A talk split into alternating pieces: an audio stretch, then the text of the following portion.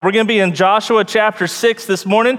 So if you want to go ahead and find our passage, and uh, while you're turning there, I have a couple questions for you. Uh, do we have any Lego fans in the house today? Awesome. That's the most Lego fans we've had all morning. I know that's hard to believe with our 815 crowd. Uh, okay, so let's go here. How many of you have at least had, if you don't like Legos, you at least have kids that have liked Legos? Yeah, all right. Now, who stepped on a Lego? All right, yeah. So we've, we've all had experience with Legos. Uh, but Lego people, you're my people. I grew up with Legos. I love putting Legos together. Uh, still kind of do, uh, but we're not going to talk about that. Uh, so, what, I, what I've learned with Legos is that there's really two types of Lego people. Okay? Lego person number one, right here, okay? Lego person number one when they get the box, they carefully open it. And then they proceed to take out all the different packages of all the, the bricks and pieces. They separate them all out into colors and shapes and sizes so that they know exactly what they have and exactly where it's at. And then they pull out the instruction manual. And they'll go through it page by page and they'll look at each and every single picture just to kind of get a preview of what they're about to build because they're about to create a Da Vinci masterpiece out of plastic bricks, okay? And then, Lego person number two is just a ruthless animal. I don't know. Uh, this is the type of person they get the Legos, they're like, Legos, rip open box. What are you doing? I don't know what's happening now. Just tear open all the plastic, the pieces are everywhere, and they just kind of scoop them into a pile, and they're like, let's build a fort. It's time. And why do they build the fort? So that they can throw stuff at it and tear it down.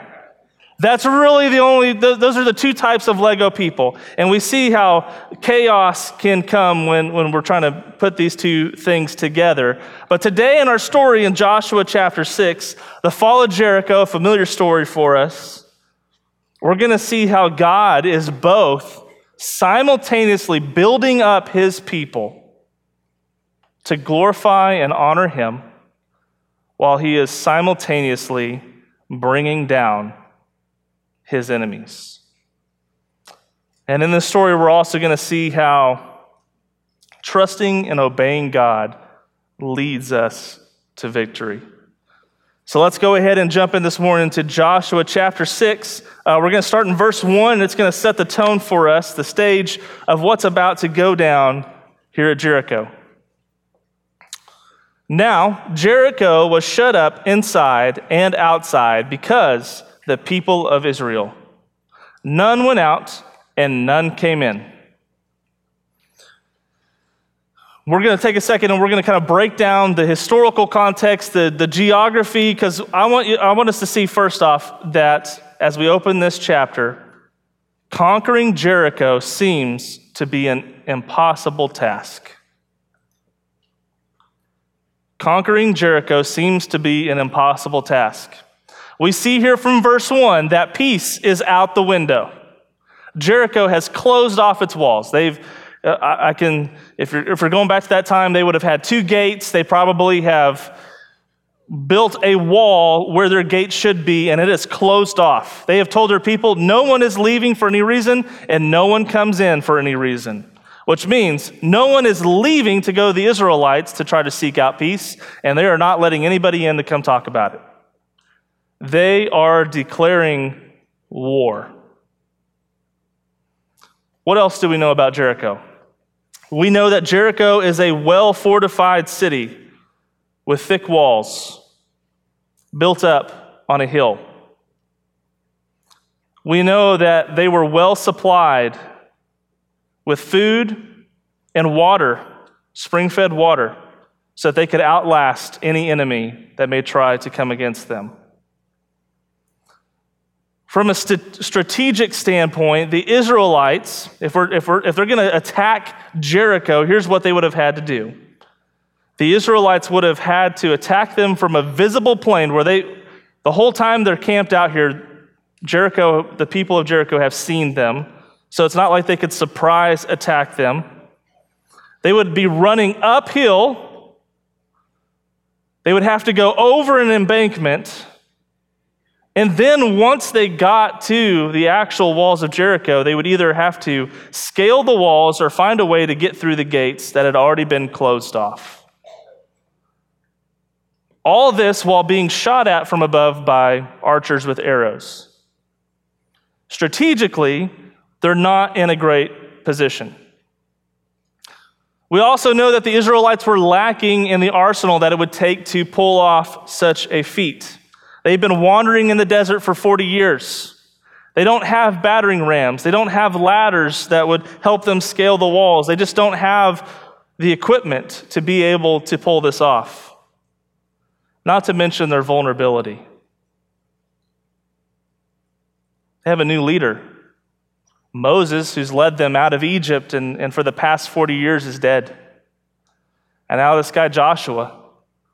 You know, who's Joshua? We've heard the stories of Moses and how he went to the Pharaoh, but who's Joshua? God has taken away the food supply of manna, and he's called all the men to be circumcised. And if that's not enough, if they, if they even were to decide to attack, what they'd have to do is all their men would have to leave the camp, leaving the women and children behind unguarded. This seems to be an impossible task. We're forgetting one thing here. What does God have to say about this. Let's look at verses 2 through 5. And the Lord said to Joshua, See, I have given Jericho into your hand, with its king and mighty men of valor. You shall march around the city, all the men of war going around the city once. Thus shall you do for six days. Seven priests shall bear seven trumpets of ram's horns before the ark. And on the seventh day you shall march around the city seven times. And the priests shall blow the trumpets. And when they make a long blast with the ram's horn, when you hear the sound of the trumpet, then all the people shall shout with a great shout, and the wall of the city will fall down flat, and the people shall go up, everyone straight before him.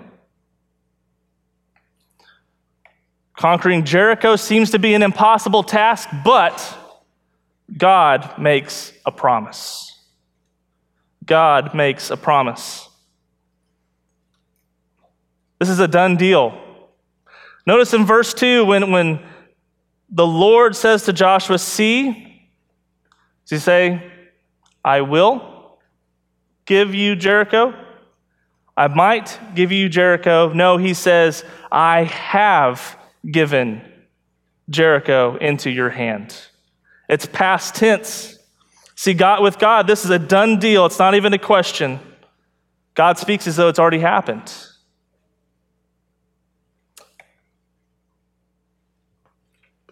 I don't know about you, but sometimes in life there can be situations, things that seem impossible to me things that come up in, in my personal life and our family and, and just life in itself. And, and it feels like everything's raging against you and, and there's no hope in sight. And typically, when that's happening, what we've done is all we have done is focus on what is right in front of us, the present of the moment.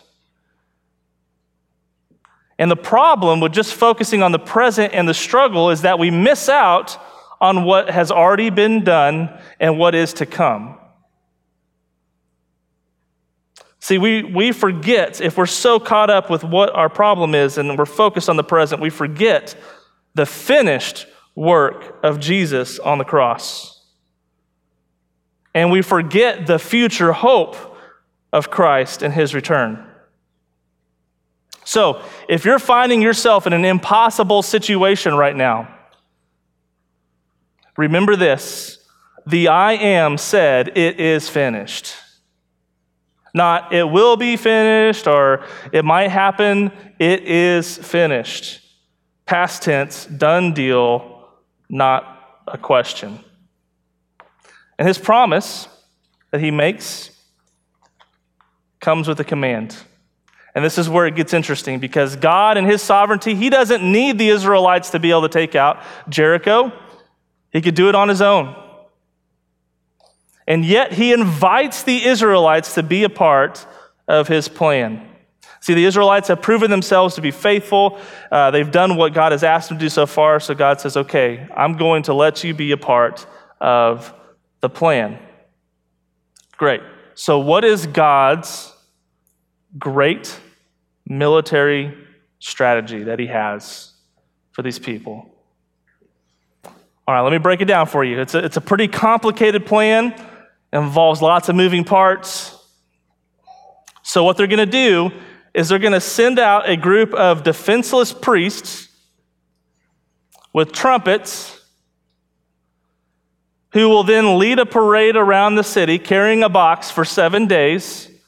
And on the seventh day, they're all going to go, ah!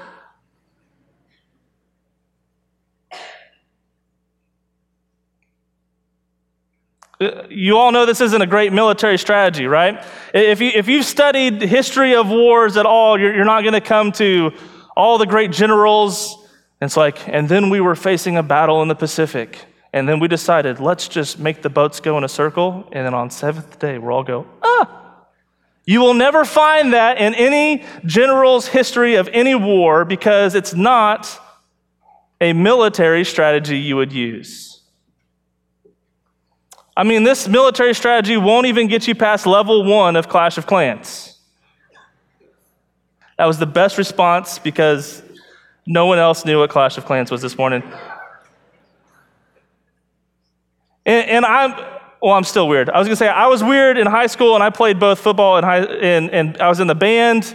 I did, I did both things at the same time. And there was a lot of Friday nights where we went in the locker room and, you know, maybe I, I played defense. Our defensive coordinator would come up and go, guys, it's been a rough first half. Here's what we're going to do. We're going to go out and we're going to get the trumpet section and they're going to start on defense in the second half. That was never a part of the strategy for victory. But this is God's plan. And you can even imagine Joshua right now, right? This, this great man of God who has led the armies in, in the desert when there's been people that have attacked him. He's been a part of defending the people. He's been, he's been one of the spies in different instances. You can, you can probably hear him thinking at, at each of these little pieces. All right, so you shall march around the city. He's like, great. And then we attack.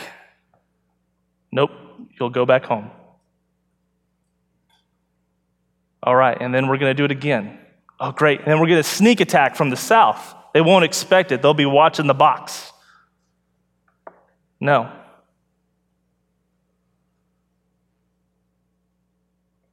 just at the end of everything, it's like not only do we have a trumpet section, but at the end of this, we're just going to start a choir. Seems foolish.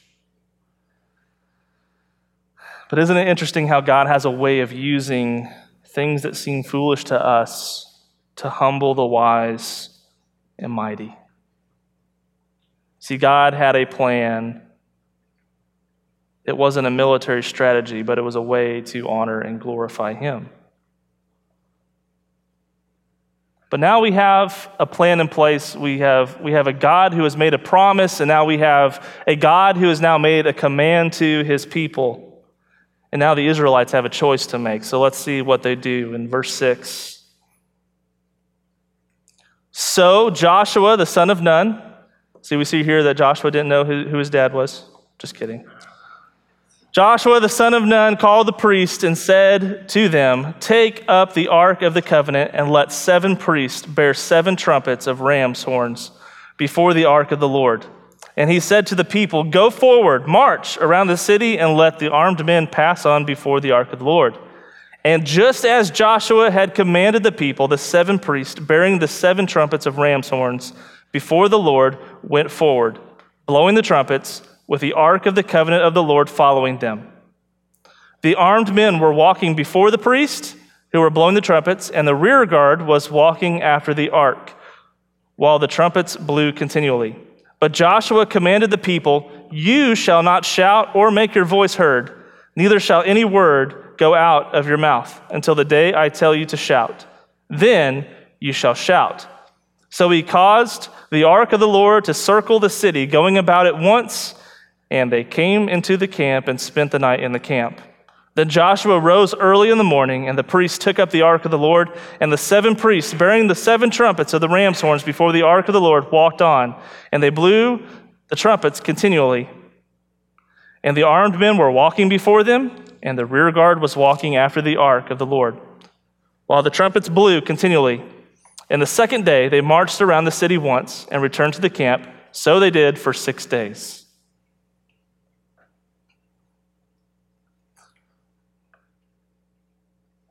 It seems like Scripture is just repeating itself.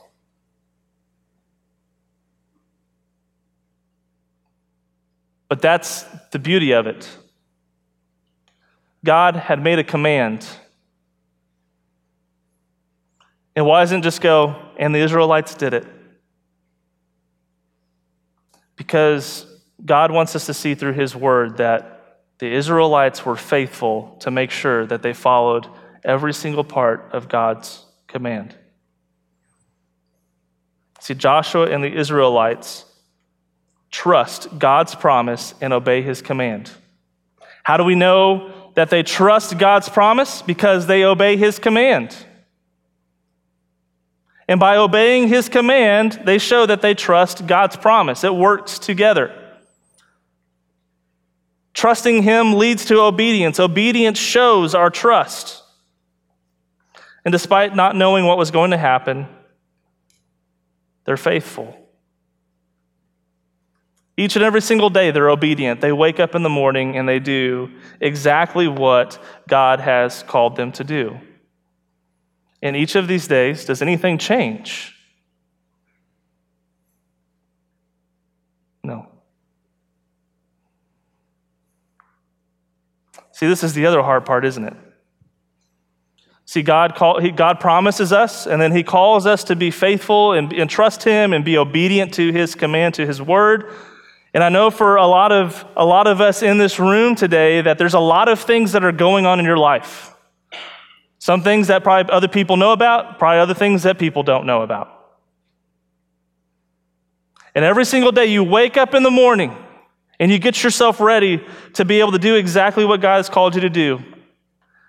And you ask God, God, I have this going on in my life. We have this enemy in our house. We have this thing going on. Please help us. And, and, and you just follow and you trust and you're obedient. And then at night you come back home and you lay your head in your bed and nothing seems to have changed.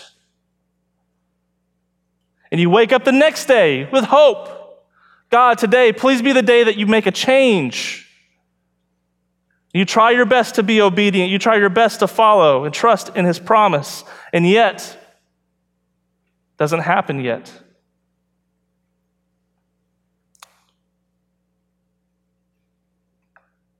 God, through waiting, God, through having them walk several days is showing them that they need to be patient and wait on the Lord. See, the beauty of the promise of God is that it's going to happen at the, happen at the perfect time.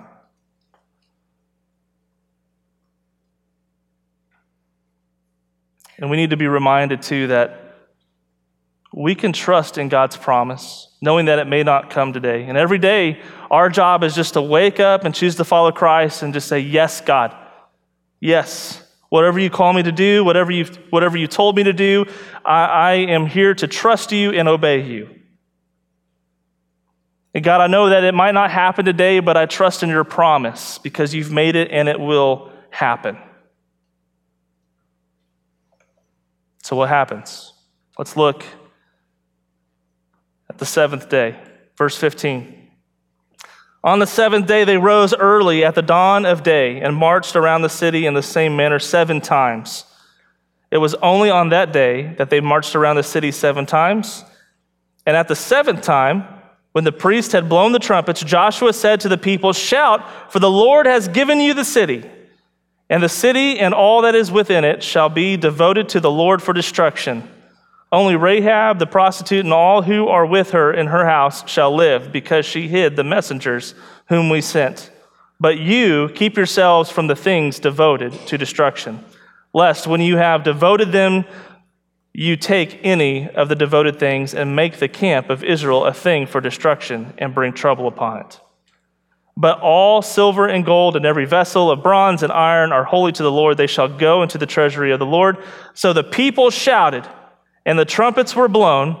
As soon as the people heard the sound of the trumpet, the people shouted a great shout, and the wall fell down flat. So that the people went up into the city, every man straight before him, and they captured the city.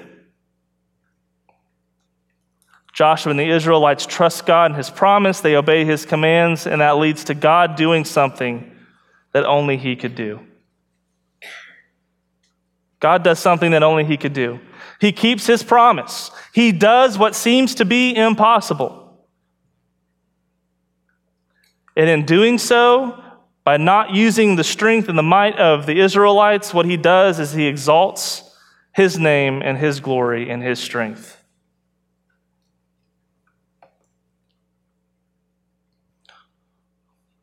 See if you can finish this line. Joshua fought the Battle of Jericho.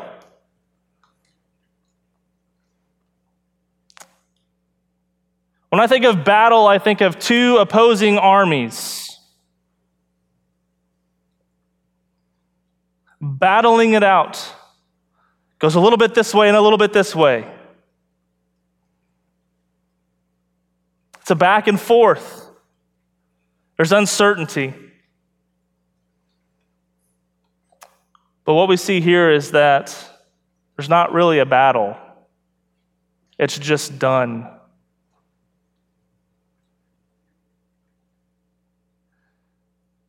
And that makes me think that maybe there's something a little bit different, uh, something a little bit interesting about God's battle plan that we need to pay attention to because it might show us something that's going on with how God is working in this people. Because it does seem so strange that this would be the battle plan. So here's, here's four things that, that you might think are interesting here. And if not, I'm still going to say them anyway. the priests.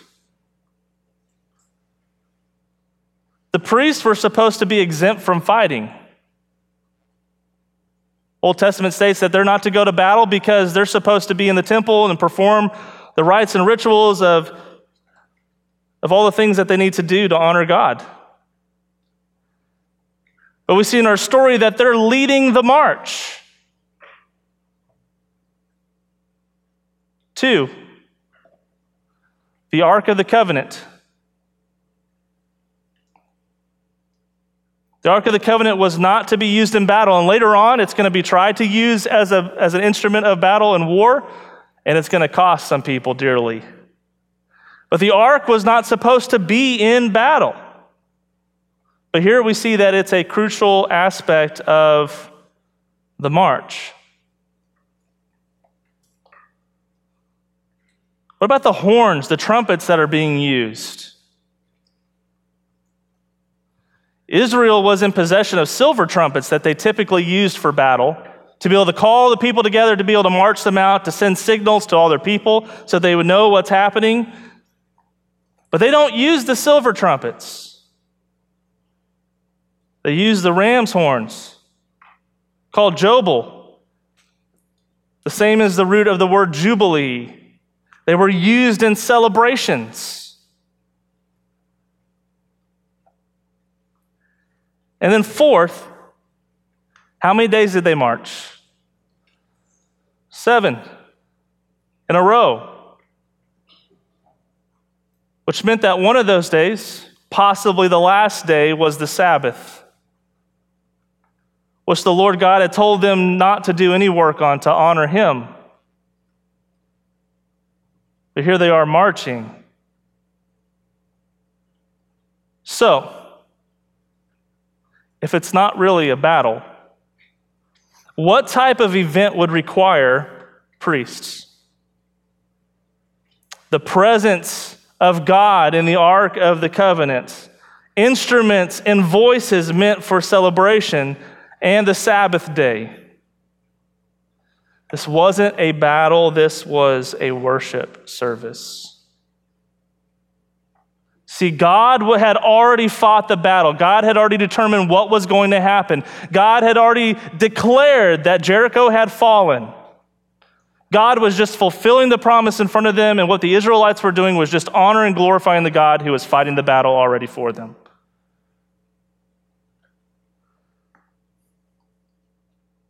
But, but how, does, how does Joshua, how, how do the Israelites get to this point when they, when they go, God, we've got, a, we've got an enemy in front of us and they're strong, and you're telling us to do something very interesting. How do they get to the point where they can just say, God, we trust you? There's got to be something missing here. And I think the answer comes in chapter 5, just before the start of chapter 6, as the last scripture we're going to look at, last point for today. But we, we say, how could Joshua and the Israelites show this kind of faith? Look at Joshua chapter 5, verse 13 to 15, right before we get to this. When Joshua was by Jericho, he lifted up his eyes and looked. And behold, a man was standing before him with his drawn sword in his hand. And Joshua went to him and said to him, Are you for us or for our adversaries? And he said, No, which is hilarious.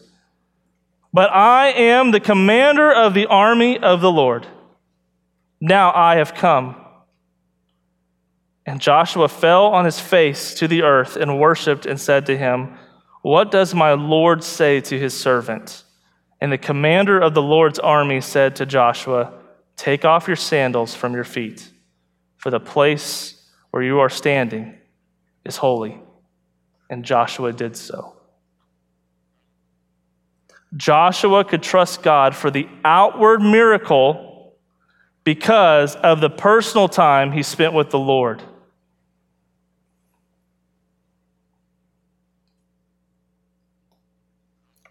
Just, just try to get into the mind of Joshua for just a moment. He's a new leader. He's, he's only been doing this for like a month, maybe. Not, not that long since Moses has passed. It's been a quick turnaround. Moses is gone, and now all of a sudden, here he is on the doorstep of an enemy where he's got to lead his people. And they're looking to him, and they've already declared that they will trust him and follow him just as they followed Moses the weight of that responsibility, the, the pressures, the, the anxiety that you could, you could think he's probably feeling at this time of making sure that he's trying to do everything right to follow God exactly how he's supposed to. You, you can imagine him up late at night just thinking and, and poring over the maps that the, the spies have given him uh, to, to see where, where the weak spots are, what we're going to do. And maybe the generals and the other commanders of the army are there with him and they're, they're trying to piece together if we send these people here, these people here, maybe we might be able to pull this this off. And in those moments, he's like, guys, I just need to take a break. I just need some fresh air. I need to get out of here. This is just too much. It's overwhelming. I need to go clear my head and step outside. And as, as Joshua walks out of the tent, as they're planning what they're about to do, and he, he, looks, he looks up at the walls of Jericho and he's just wondering, he's, God, what do you want us to do? And all of a sudden, there's a man.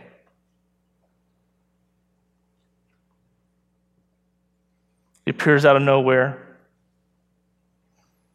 carrying a sword. Who is he? Who is this man? Are you friend? Are you enemy? You know, Joshua is thinking as the soldier, hey, if you're on our side, then what are you doing out? You should be back in your tent. You should be back, you know, fall in rank, soldier. If you're our enemy, then you're about to get a face full of swords.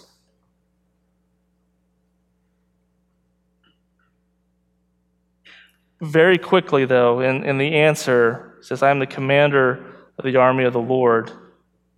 Something changes in Joshua. He falls on his face and worships. See, we know that this isn't just a soldier. We know that this isn't just an angel. Joshua knew the law. He had walked with Moses. He had spent time following Moses around as, as Moses was leading. And when Moses would go in and spend time with God alone and he would come out, Joshua would follow in and spend time with God too. He heard the story directly from Moses' mouth about the burning bush and how God had called him to lead his people out of Egypt, about how the burning bush said to him, You are standing on holy ground. And in this moment, as he comes face to face with this man, Joshua, knowing that he should bow to no man, but only to God, falls on his face and worships him. And calls him Lord and surrenders to obedience. In this critical time of decision and uncertainty, God incarnate, we know him as Jesus, comes to meet with Joshua. We know that this is God because of how Joshua responds. The same God who had come to Moses to help give him the strength to lead the people out of Egypt has now come to Joshua to lead his people to victory.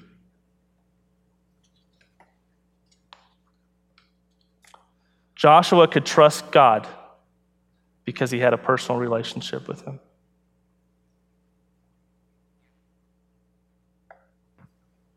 What's amazing is that our God did not leave us on our own against an impossible situation.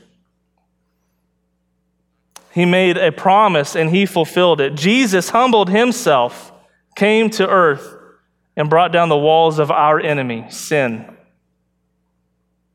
He did so on the cross.